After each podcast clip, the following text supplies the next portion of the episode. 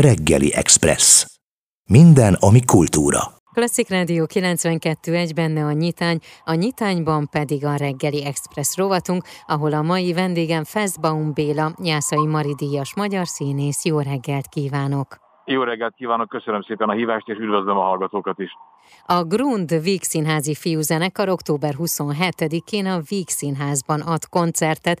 Pál utcai fiúk számai, Víg Színházi slágerek, LGT dalok és rock'n'roll igazi örömzene lesz ezen az este. Menjünk egy picit oda-vissza, hogy hogyan alakult ez a zenekar. Tulajdonképpen a, a, a zenekar valóban a Pál utcai fiúk című Víg Színházi előadás ősbemutatójának a szereplőiből alakult, a bemutató után körülbelül egy fél évvel elkezdtük azt érezni, hogy itt ez az előadás valahogy nem, nem ér véget a tapsrendnél, vagy nem érhet véget a tapsrendnél.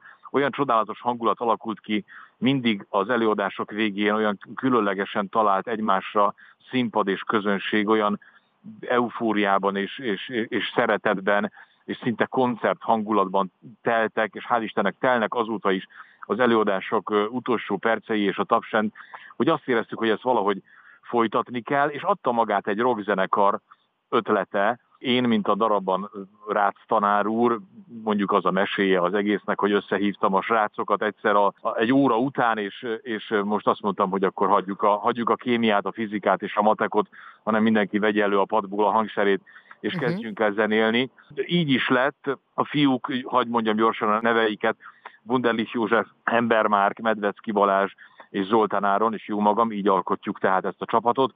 Szólaltatjuk meg az előadásnak a, a dalait, amelyek nagyon alkalmasak arra egyébként, a Dés féle zene nagyon alkalmas arra, hogy egy ilyen iskolai, félig meddig amatőr zenekar, vagy gimnáziumi zenekar, mint amilyen mi vagyunk, megszólaltassa őket tehát az előadás zenei anyagának nagy részét eljátszuk élőben, és aztán jönnek hozzá valóban, ahogy mondta is a felvezetőben, Víg Színházhoz szorosan köthető dalok, slágerek, presszerek, LGT-k, más számok, és hát természetesen néhány olyan klasszikus a hazai és a nemzetközi rockzene világából, ami egy ilyen igazi rock örömzenén, örömkoncerten meg tud szólalni, rock and rollok, Elvis Presley, lesz egy Johnny B. Good, Chuck Berry-től, de még a Pink Floyd-tól a Fal című opusból is adunk egy pici részletet.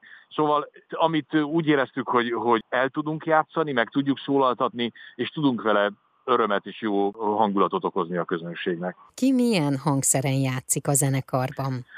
Tulajdonképpen kicsit forgunk is játék közben, mert mindenki több hangszeren részt vesz, vagy több hangszert is megszólaltat. A doboknál többnyire a Medvecki Balázs ül, tehát ő a dobos, de van egy pillanat, amikor előlép a dobok mögül, és darra szakad, és fantasztikusan énekel, és táncol is közben a Balázs, úgyhogy ez egy extra produkció.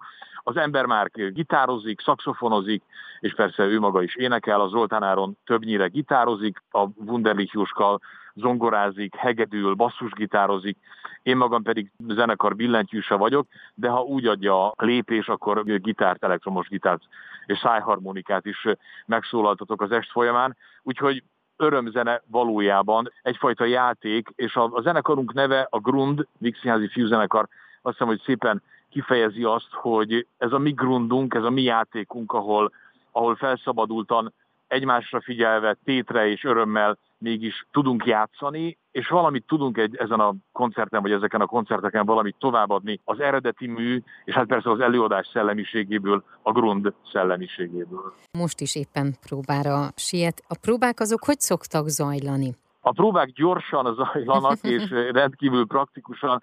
Ugye mindenkinek nagyon sok dolga van, és sok felé vagyunk már.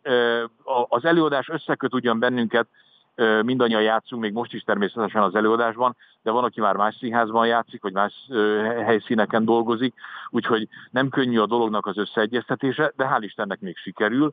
Ez azt jelenti, hogy összejövünk az én nappalimban, mindenki fölteszi a fejére a fülhallgatót, bedugjuk a hangszereket, csöndben, hogy ne zavarjuk a szomszédokat, szépen összerakjuk az éppen aktuális próbálnivalót, és aztán nagyon várjuk, hogy mindezt élőben is megmutassuk majd a közönségnek. Körülbelül egy, most október 27-én, mint ahogy általában a koncertjeinken, körülbelül egy jó 100 perces koncertre lehet számítani, tehát 27-én hétkor kezdünk, és olyan 3-4-9-ig tart körülbelül a program. Nagyon szépen köszönöm. Én is nagyon szépen köszönöm, köszönöm a hívást. Az elmúlt percekben Feszbaum Bélát hallhatták Jászai Maridíjas magyar színészt.